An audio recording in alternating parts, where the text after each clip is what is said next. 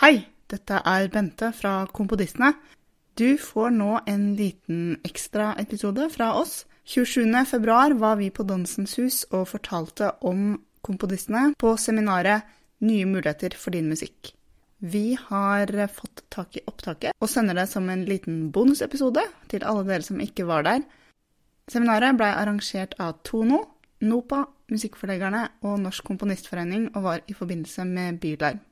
Håper du setter pris på denne lille ekstraepisoden, og som alltid så kan du ta kontakt med oss på e-post på kompodistene at gmail.com, eller på Facebook, Instagram eller Twitter der vi er at kompodistene alle steder. Her er opptaket live fra scenen på Dansens Hus under tittelen 'Kompodistene virtuelt åpent kontorlandskap blir podkast'. Velkommen til Komponistene, podkasten der du møter to helt greie damer som prater om hverdagen som komponister. Vi snakker om det som brenner akkurat nå, drøfter bagateller og eksistensielle spørsmål, gir tips og triks som gjør kunstnerhverdagen bedre, og diskuterer siste kunstopplevelser. Som en rød tråd gjennom det hele ligger den evige jakten i balanse i kabalen som består av familie, karriere, dobbeltgarasjer, korpsøvelser og livet generelt.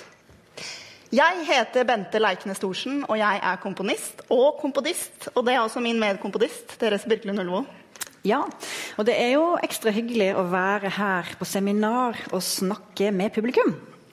Og vi har fått lov til å snakke om eh, podkasten vår istedenfor å snakke på podkasten. Vi liker å snakke på podkasten òg, da. Ja, vi liker det. Um, denne podkasten er vel et slags utslag av at vi er ganske glad i å prate. Uh, og så mener vi så mye. Og eh, hvis du har din egen podkast, så har du skaffet deg et eget rom til å ytre deg i. Jeg må innrømme at jeg er veldig glad, jeg elsker Everything Meta. Så vi har rett og slett bestemt oss for å gjøre denne presentasjonen til en slags podkastepisode. Ja, så Vi skal ha med mange av de faste segmentene som vi pleier å ha i podkastsendingene. Og Først ut er et segment som vi pleier å kalle Fra lytterne. Men nå tenkte vi å kalle det Til lytterne. Og med lytterne så mener vi dere som sitter her i salen. selvfølgelig. Eh, og vi skal fortsette med Tada, Ukas tips, Ukas feministiske og Hva har vi lært i dag, da? Vi ønsker å være i kontakt og dialog med lytterne våre. Derfor har vi åpna opp for det i nær sagt alle kanaler. Ja, Vi er jo veldig moderne. Vi har nettside, vi har Facebook, vi har Twitter, Instagram Ja, e-post til og med. Mm -hmm. Og hver uke legger vi ut såkalte shownotes. Skulle ønske det var et godt norsk ord for det. Altså episodenotater eh, på nettsida vår. Hvor vi skriver litt om hva vi har vært gjennom denne episoden. Og ikke minst lenker og annet ut i verden videre, sånn at det er mulig å finne det. Ja, nå gjør vi det litt annerledes. Vi tenkte å forklare for våre lyttere dere her i salen i dag, hva slags skvalder dere er nå i ferd med å høre på. Og hvis vi begynner med begynnelsen, Kan ikke du fortelle litt om uh, hvordan vi kom i gang, og hvordan vi tenkte når podden starta? Jo. Altså, vi er jo to komponister eh, innenfor det relativt smale feltet samtidsmusikk. Og vi er også da kollegaer og venner, og har i mange år hatt mye kontakt i løpet av arbeidshverdagen eh, via Skype. Eh, vi har brukt hverandre som sparingspartnere og diskutert og drøftet og spør hverandre om tips og triks og hjelp og råd. Og vi har hatt et slags virtuelt delt kontorlandskap. Eh, og det er dette vi på en måte har prøvd å flytte over i podkastformat. Ja, og der er det jo litt sånn at vi har eh, litt, litt mer polert da, i podkastformatet. Men det litt som er fint, er at vi veksler mellom på, i det ene tidspunktet å snakke om Obo multifonics og spille rare spilleteknikker. Eh, og i det neste øyeblikket rente rante om et eller annet eh, idiotisk ungene har drevet på med. Ja. Og Det viser seg også at det faktisk er mange som lurer på hva komponister driver med. Og det å prate helt hverdagslig om arbeidsukene våre, det er for det første mer variert enn vi selv har tenkt så mye over før vi begynte med denne podkasten. Men også det arbeidet som mange kanskje forbinder med det å være en sånn partiturkomponist. Det å sitte ved skrivebordet i ensomheten. Det som skjer der, det er det, er det mange som er interessert i å høre litt mer om. Eh, så Komponeringsprosesser, innstudering av verk, konserter og alt det som hører til den rene komponistdelen av virket vårt, det er en viktig eh, del av podden. Mm. Men så er vi jo to veldig engasjerte kulturarbeidere med bankende kulturpolitiske hjerter. Så det er ganske stor bredde i hva slags type ting vi roter oss borti. Eh, og vi prøver liksom å løfte blikket litt og snakke allment om ting. Sånn at det kan være interessant for eh, noen andre som ikke er så dypt nede i nerdegryten som vi kanskje er. Ja, og Samtidig så tenker jeg at det å være nedi nerdegryten kan plutselig åpne opp for noen fine perspektiver. Og jeg må innrømme at uh, det var jeg som satte i gang og sa Therese, nå lager vi podkast. Nå vet jeg hvordan vi kan gjøre det. Og da uh, var jeg influert av en podkast som heter Happier in Hollywood. Som er en avart av en annen podkast som heter Happier. Um, og der er det to damer. De er begge manusforfattere og produsenter på TV-serie i, og bor i LA og snakker om det å lykkes og leve et godt liv i en relativt crazy bransje. Eh, og de er spesielle på den måten at det er ikke så mange damer som er i det segmentet. Det er ikke så mange som jobber to sammen i tospann, sånn som de gjør. Eh, og de har den podkasten som både er en måte å virkelig nerde De kan snakke om liksom helt spesifikt TV-serieproduksjonsting. Eh, og så er det også morsomt å se at noen av de perspektivene de deler opp der, er jo relevante i veldig mange andre sammenhenger. Så det har vært en, eh, en, eh, en på, eh, inspirasjon for, eh, for, hvordan vi har lagt opp vår pod. Vi starta denne podkasten her fordi vi gjerne ville høre på den sjøl. Det er et segment vi skulle ønske at det var mer om, så vi lagde det vi syntes mangla. Um, savner en samtale om yrket vårt på litt mer sånn hverdagslig nivå. Ikke at alt må være så tungt og opphøyd hele tiden. Eh, og på en måte som gjør at flere kan relatere seg til det litt eh, rare yrket vi har. Og så føler jeg det er viktig å si at vi gjør ikke det her først og fremst som egenreklame. Eh, det er nå er vi jo på et seminar som heter 'Nye muligheter for din musikk', eller min musikk, eller vår musikk. Men her handler det egentlig om fellesskapets musikk, tenker jeg. At vi snakker om det å, være, det å dele og være åpen, og, og samtalen rundt musikk til et, til et bredere publikum.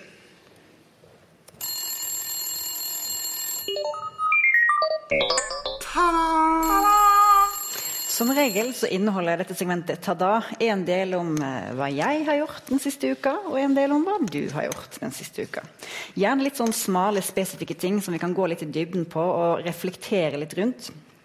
Um, og så prøver vi å være ærlige, og det å faktisk tørre å ikke bare levere suksesshistorier.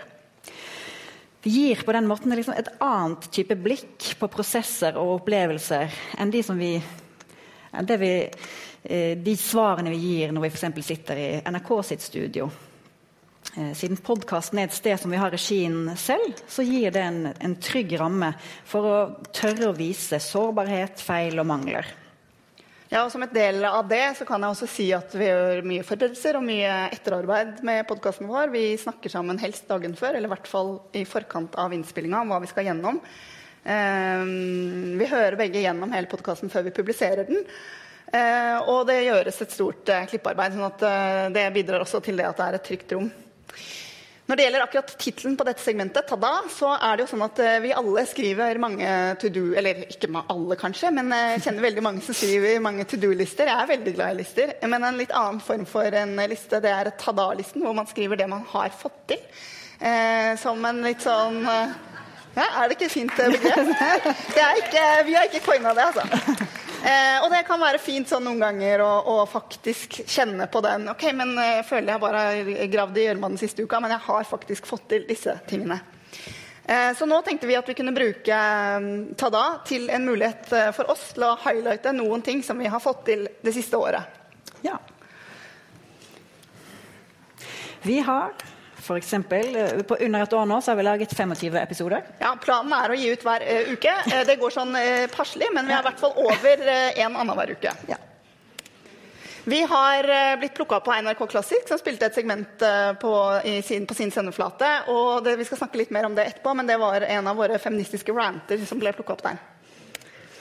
Vi var litt sånn selvutnevnt uh, i en slags kommentatorrolle på Grieg minutt for minutt. Uh, og vi uh, hadde liksom mye der i sosiale medier og på podkast, og ble også henta inn på radio etter hvert. Fikk en del oppmerksomhet rundt det. Ja. Eh, og så er jeg veldig fornøyd med at vi fikk til et lengre intervju med Arne Norheim-prisvinner i fjor, Lene Grenager. Og det er noe vi kommer til å gjøre mer, og, mer av framover. Ha en type dybdeintervjuer med interessante mennesker på vårt felt. Og så har vi et segment som heter Kulturtantene. Som vi ikke skal snakke så mye om i dag, men vi bare nevner veldig fort hva vi pleier å snakke om der. Og liksom, eh, da snakker vi om kulturopplevelsene som vi har hatt den siste uken. og Det er alt fra teater, konserter, bøker, filmer eh, ja, det er mye forskjellig. Og det er ikke, det er ikke, det er ikke anmeldelser. Det er mer uh, noen ganger går det i retning av anmeldelse, ja. men også refleksjon eller debatt eller det er noe bra eller dårlig, og med fokus på hva vi har opplevd. Da. Så ja. det er jo også inn mot Jeg anmeldte dataspillmusikk. Mm. Eh, vi har snakket om Disney on Ice også. Liksom, vi er ikke bare nede i Ultima-konserten. Nei, nei. Ukas tips. I segmentet Ukas tips så øser vi rett og slett av vår enorme kunstlivsvisdom. Men helt seriøst så er det, eh, håper jeg jo at noen har nytte av tipsene våre. Vi har bl.a. hatt en hel rekke om, eh, med søknadstips. Og det var en ting jeg ble gledelig overraska i forkant av denne eh, eventet. Så spurte vi noen av våre trofaste og hengivne lyttere om de hadde noen innspill på hva som har eh, vært bra på poden, hva de huska. Eh, og da var det en som jeg opplever som en veldig stor, eller, god søknad, burde være en god søknadsskriver, for det er mye som går gjennom. Eh, men selv vedkommende mente at det var mye gode tips å plukke der. Så nevnte det spesifikt som en ting, så det er hyggelig. Ja, og vi har til sammen, selvfølgelig vi har skrevet veldig mange søknader i vårt liv, men vi har til sammen også veldig mye erfaring på å lese og behandle søknader. Så vi har rett og slett fått en tilbakemelding på at det, det oppleves som nyttig forbrukerstoff. Og eh, det er vel en type, en type markedsgruppe hvor det lages ekstremt lite forbrukerstoff stoff. Så jeg prøver å bidra litt. Veldig sant. Um, men nå tenkte vi å bruke to ord på å gi noen tips til deg, hvis det er noen her i salen nå som tenker på å starte podkast. Uh, eh, jeg tenker at uh, en av de viktigste tingene som vi noen ganger synder mot, jeg kan si noe mer om det, det er å ha god lyd. Uh, bruk en god mikrofon. Bruk et godt opptakssted. Grunnen til at vi ikke alltid har perfekt lyd, er at vi tar opp hver for seg på våre maskiner mens vi snakker sammen på Skype. Eh, og det gjør at vi ikke har en ekstern produsent som har totaloversikten. Men det gjør at vi kan gjøre opptak selv om vi eh, er travle i hverdagen. Så går det an å sitte hjemme eh, uten sminke og gjøre opptak før man løper videre til neste ting. Og så tror jeg det er viktig å tenke gjennom en av de følgende, enten hva konseptet er, eller hva som er viktig for deg, eller hvilken målgruppe du vil nå. Uh, og akkurat det med hva som er viktig for deg, kjenner jeg at er, en ting som er viktig for meg, er å ha god orden. Uh, det er lettere for meg å lage ting når det er orden på det. så Derfor har vi lagd en podkast med, med, veldig klare segmenter. Da er det lettere å henge på de knaggene. Og så er det En av de fine tingene med, med podkast som vi har vært litt inne på, er jo at man kan ha en mye nærere dialog med publikum. Uh, og det tror jeg er viktig å, å utnytte om man har uh, live-eventer som det her, eller om man åpner opp for innspill og tilbakemeldinger og spørsmål i sosiale medier eller på, i andre kanaler.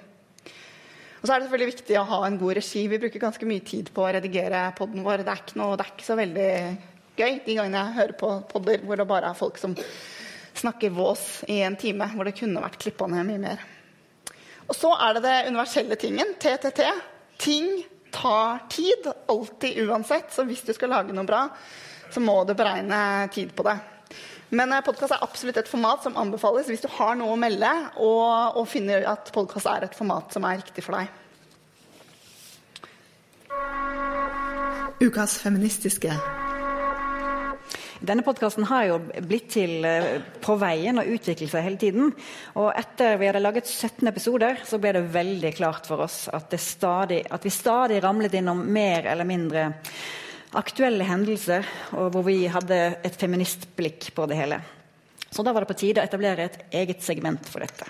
Ja, og Ukas feministiske har etter hvert uh, blitt en av de, eller det er en av de enkleste segmentene å finne noe å formidle til. Jeg kan jo si det at Med unntak av Tada, kanskje, som vi har hver eneste uke, så varierer det litt uh, hvor mange av segmentene våre som er faste. Noen er en sjelden gang, og mange er nesten hver uke.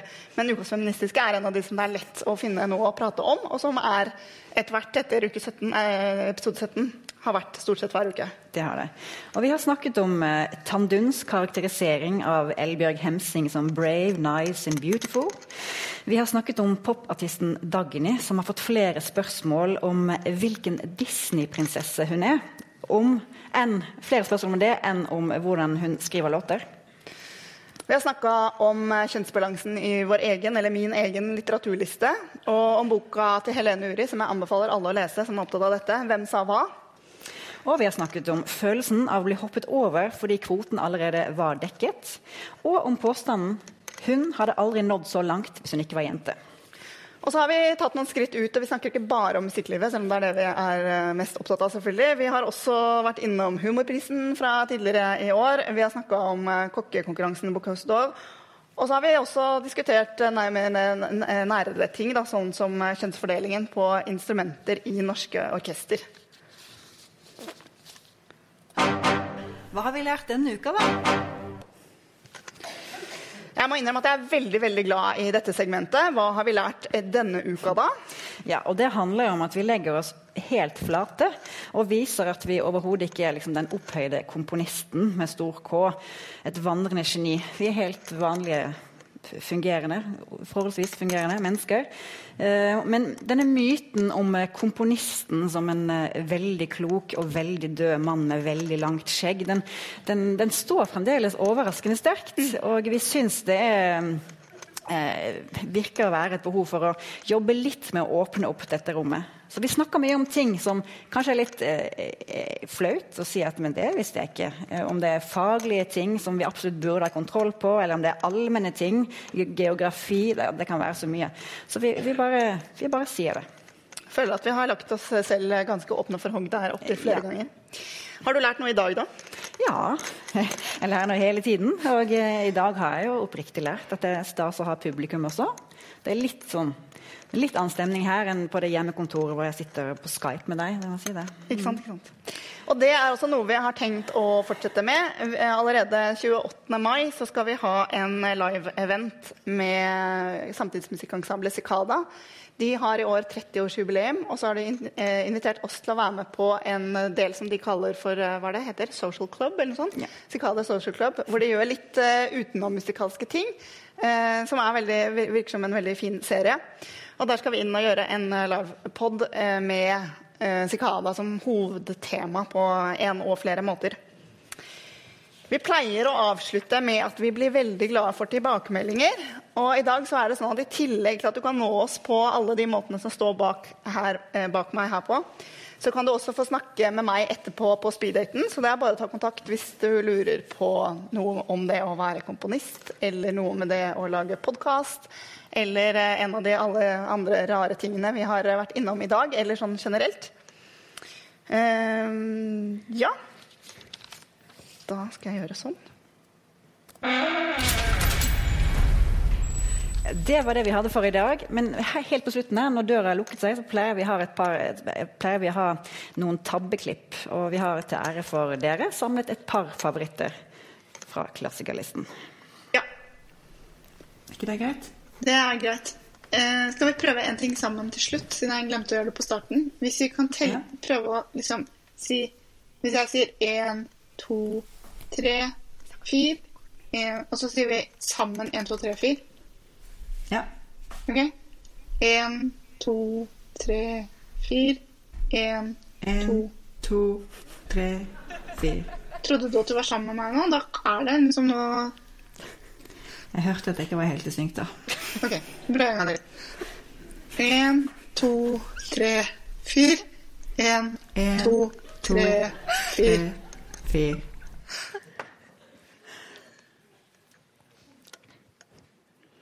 Representativ. Re ja, riktig. Represent Represent representativ. Representativ. Og hun var også den første kvinnen i Bergen Å, oh, shit. Fuck, jeg må stoppe Hjørdis.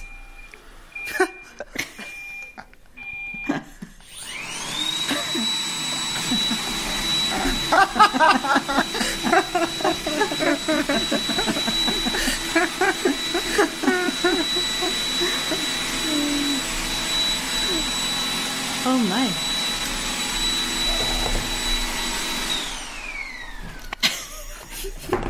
Der kom dobbeltgarasjen og tok det. Jeg har bidratt med så mye bloopers ennå at du har på hel sesong. OK, jeg fortsetter.